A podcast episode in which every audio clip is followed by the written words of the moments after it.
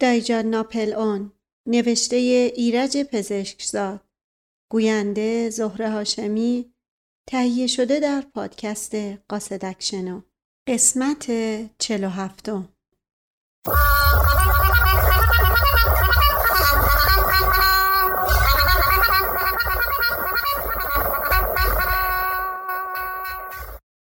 اسدالله میرزا دایی جان ناپلئون را تکان داد و گفت: آقا، آسپیران اومد، چشماتونو باز کنی. دایی جان لای چشمها را باز کرد و با صدای ضعیفی گفت: آقای آسپیران، امروز تو این خونه انفجاری اتفاق افتاده.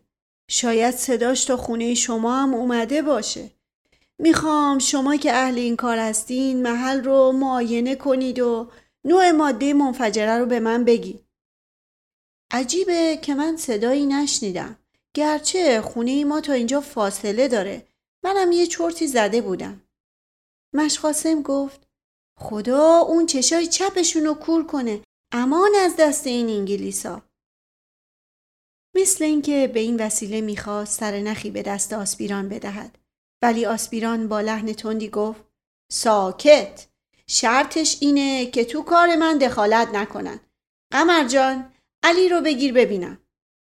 آسپیران بچه را به بغل قمر داد و یک ذره بین از جیب بیرون آورد و مشغول معاینه خورد شیشه ها شد. پسر قمر بچه واقعا قشنگی بود. با اینکه همه خانواده اصرار داشتند که به هزار دلیل، به خصوص به علت گردی صورت، ثابت کنند که شبیه خواهر آسپیران است، شباهت او با دوستعلی خان توی چشم میزد. جای دوستعلی خان در این جمع خالی بود. 2-3 ماه بعد از ازدواج قمر با آسپیران قیاس‌آبادی به دست و پا افتاد که آسپیران طبق قولش قمر را طلاق بدهد. ولی آسپیران طوری دل از قمر برده بود که هیچ شمشیر برنده‌ای قادر به جدا کردن آنها نبود. علل خصوص که آسپیران به میزان ثروت موروثی قمر پی برده بود و نمی‌خواست چنین لقمه چربی را از دست بدهد. با اینکه یک بار هم پول زیادی به او دادند که به وعده خود وفا کند، قمر در آخرین لحظه چنان آشوبی به پا کرد که همه نقشه ها به هم خورد. دختر تفلک از ته دل به آسپیران عاشق شده بود. آسپیران هم تحت تأثیر این همه محبت قمر کم کم به او دل می‌بست. از طرفی وجود مادر و خواهر آسپیران باعث شد که دوستعلی خان و عزیز السلطنه خانه را ترک کنند و در خانه دیگری که آن نزدیکی داشتند منزل گرفتند. البته عزیز السلطنه رابطه خود را با دختر و دامادش ناچار حفظ کرده بود، اما دوستعلی خان به خون آسپیران و خانواده‌اش تشنه بود. علل خصوص که آسپیران به خلاف آنکه در آغاز تظاهر به ناتوانی و ناقص العضو بودن کرده بود، عملاً نشان داده بود که به کمال توانایی است. نه تنها ظاهراً قمر از او راضی بود، بلکه بعضی از زنهای همسایه هم که معمولاً جزو اعواب جمعی دوستعلی خان بودند، از او راضی به نظر می رسیدن. حتی از گوشه و کنار شنیده می شد که آسپیران با طاهره زن شیر علی هم رابطه حسنی به هم زده است. آسپیران ناگهان ایستاد و سر بلند کرد. ببینم چه کسی قبل از همه صدای انفجار رو شنیده؟ دایی جان سرهنگ که مثل خرس تیر خورده ساکت روی پله نشسته بود گفت: این چه ربطی به موضوع داره؟ عرض کردم کی از همه نزدیکتر به محل انفجار بوده و قبل از سایرین صدا رو شنیده؟ مشقاسم به او جواب داد: والا دروغ چرا؟ تا قبر بعد در حالی که من و پوری را با انگشت نشان میداد ادامه داد: ما به چشم خودمون چیزی ندیدیم، اما صداشو شنفتیم. این 2 تا آقازاده پنداری پیش از ما شنیدن. آسپیران رو به پوری کرد: شما چه صدایی شنیدین؟ شبیه صدای ترقه‌های معمولی بود یا یه جور دیگه؟ مثل صدای ترقه‌های معمولی، ولی من به میان حرف او دویدم. نه خیر، اصلا مثل صدای ترقه نبود، عین صدای بمب بود. آسپیران به طرف من دوید: تو صدای بمب از کجا شنیدی؟ جواب بده، زود، تون، فوری، سریع. توی این فیلمای جنگ که تو سینما نشون میدن. میدونین اخبار جنگی؟ پوری با تندی گفت. مزخرف میگه، اصلا شکل صدای. من نگذاشتم حرفش را بزند. نه خیر، بی خود میگه. میخواین از چیز بپرسین که اینجا بود؟ از این چیز. از کی؟ جواب بده، تند، زود، سریع. پوری که متوجه کنایه من شد، برای اینکه دهنم را ببندد با دست پاچکی گفت یعنی یه خورده هم شبیه صدای بمب بود، اینطوری بم بم. ولی آسپیران مراول نکرد. حرف تو بزن. گفتی از کی بپرسم؟ از کی؟ زود، تند، سریع. من دیگر ناچار بودم کوتاه بیایم. گفتم از مشقاسم، اونم همین نزدیکی ها بود. دایی جان سرهنگ فریاد زد آقا جان، این مسخره بازی تا کی میخواد ادامه پیدا کنه؟ بذارین ما به کارمون برسیم. آسپیران به تقلید از رئیس قدیم خود نایب تیمور خان فریاد زد ساکت، موقع تحقیق حرف زدن ممنوع، یعنی تا سوال نکردم. مشقاسم حرف بزن، چه جور صدایی شنیدی؟ مشقاسم ابروها را بالا برد و جواب داد والا دروغ چرا، تا قم اون که ما به گوش خودمون شنیدیم یه صدایی بود که پنداری یه توپ و یه تفنگ و یه بمب قاطی هم زده بودن، یه چیزی فیما بین صدای تفنگ و بمب و خورناس پلنگ، یک صدای بالونی هم قاطی داشت که پنداری. اسدالله میرزا با خنده حرف او را قطع کرد مومند، یه کمی هم ابو عطا با صدای کمانچه قاطی نداشت؟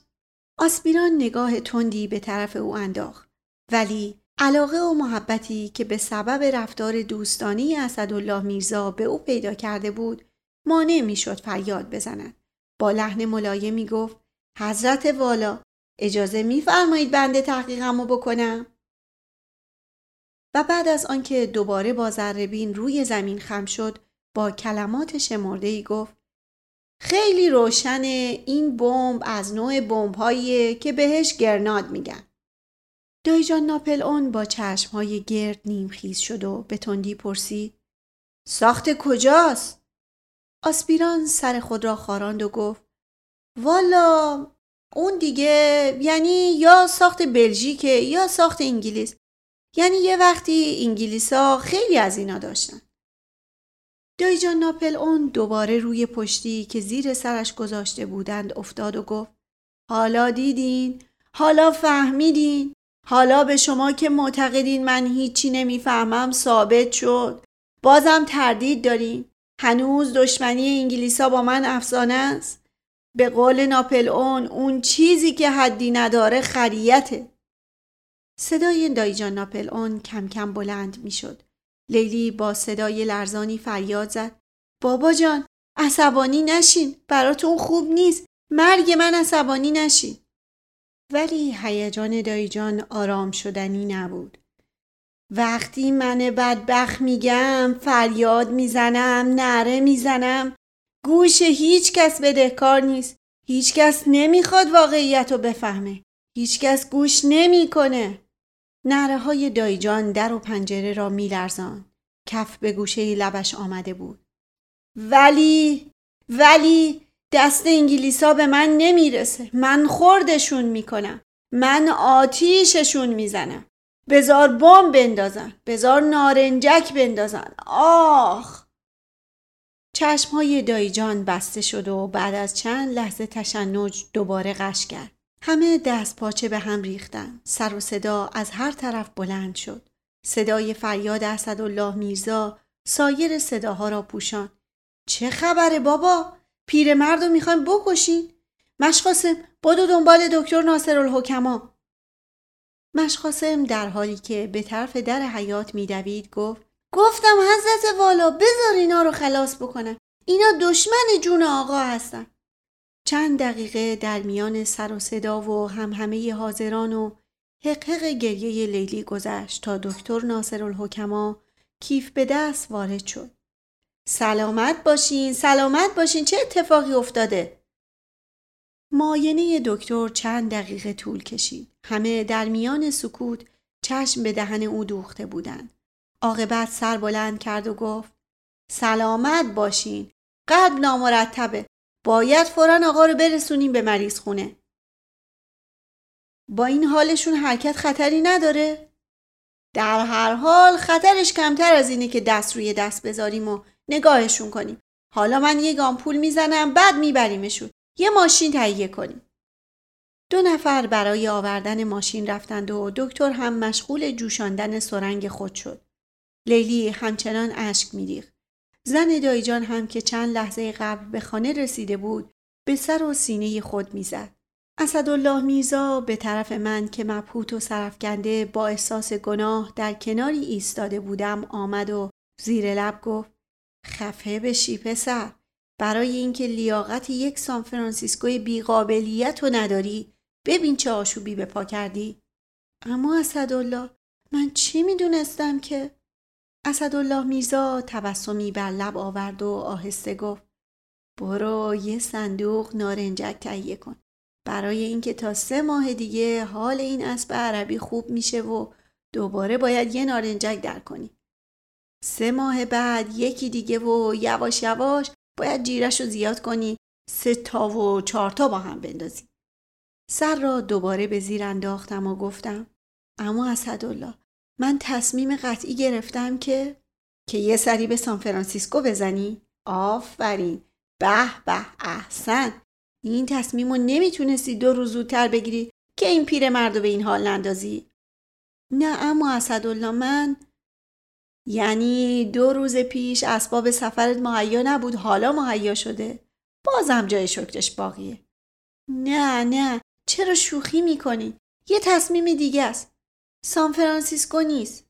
لس آنجلسه. نزدیک بود فریاد بکشم. به زحمت خودم را کنترل کردم و با صدای خفه‌ای گفتم: تصمیم گرفتم خودم رو بکشم. اسدالله میرزا نگاهی به من انداخت و تبسم کرد. آفرین، به به، اینم تصمیم خوبیه. خب که انشالله به سلامتی. جدی میگم اما اسدالله. مومنت، پس تو راه آسونتر رو انتخاب کردی. بشر همیشه دنبال راه آسونتر میگرده. خیلی ها هستن که براشون رفتن به امامزاده عبدالله آسونتر از سان فرانسیسکوه. خب طبیعت آدم هاست، کاری نمیشه کرد. وقتی به قول اون سردار هندی طبیعتت به هود افسرده‌ای، سان فرانسیسکو نهی، امامزاده عبداللهی. اما اسدالله، شما مقابل یه آدم کاملا مصمم قرار داری. به شوخی نگیری. خب ببینم، وسیله رو هم انتخاب کردی؟ هنوز نه، ولی پیدا میکنم.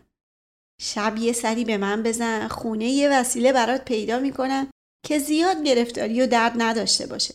بعد با قیافه گرفته و جدی اضافه کرد: خدا بیامرزدت، جوون خوبی بودی.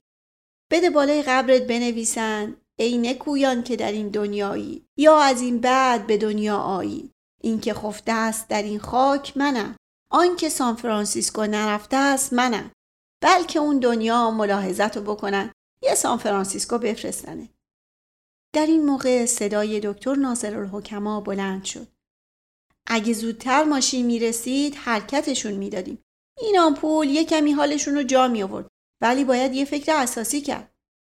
چند لحظه بعد خبر آوردند که ماشین کرایه دم در حاضر است. به دستور دکتر یک تخت خواب سفری آماده کردند.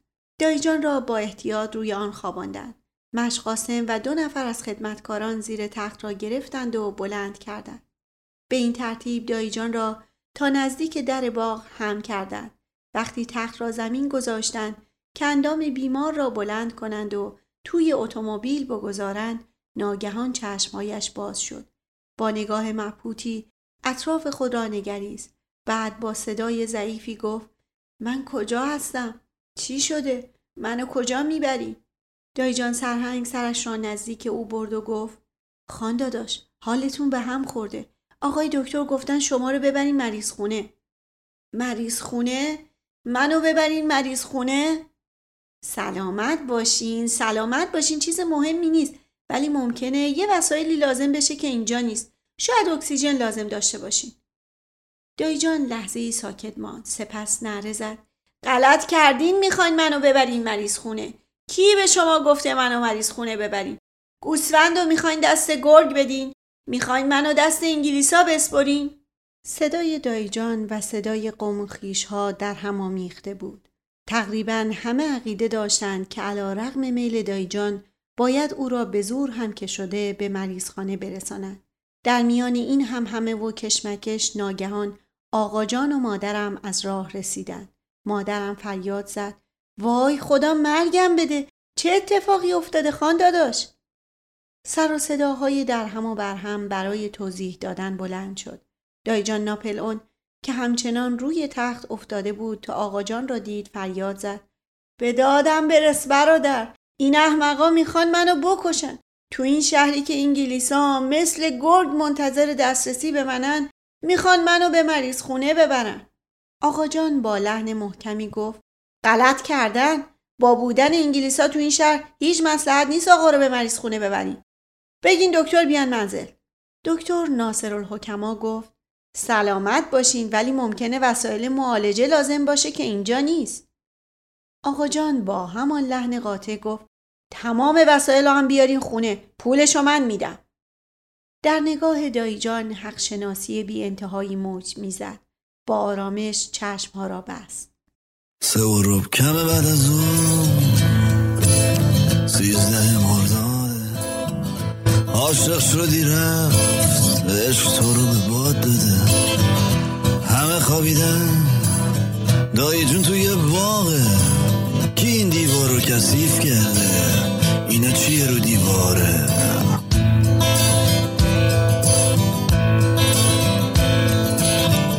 فامیل اشرافی همه با هم دیگه غرن، پای رادیو بگیره خور جنگن، هر صدای اعتراضی صدایی مشکوفه، انگلیسای چشم پشت دروازه شهرم، نگار مالا من شبون اگر بگردم سناس نبید جای جوی اما سلام دستم به دامنتون تصم نیدیو دیگه نبینم سر دوایی دایی جون آقا جون مال دیتریش آب گوشت بزبار بیورزه به جای این حرفا به فکر سان فرانسیسکو باش.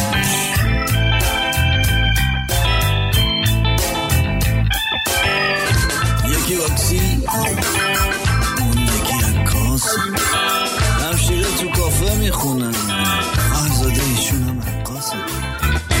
شما کجا بودید آقا؟ برا پاچتون چرا خیسه؟ اوله غمه میز رئیس اینتلیجنس سرویسه.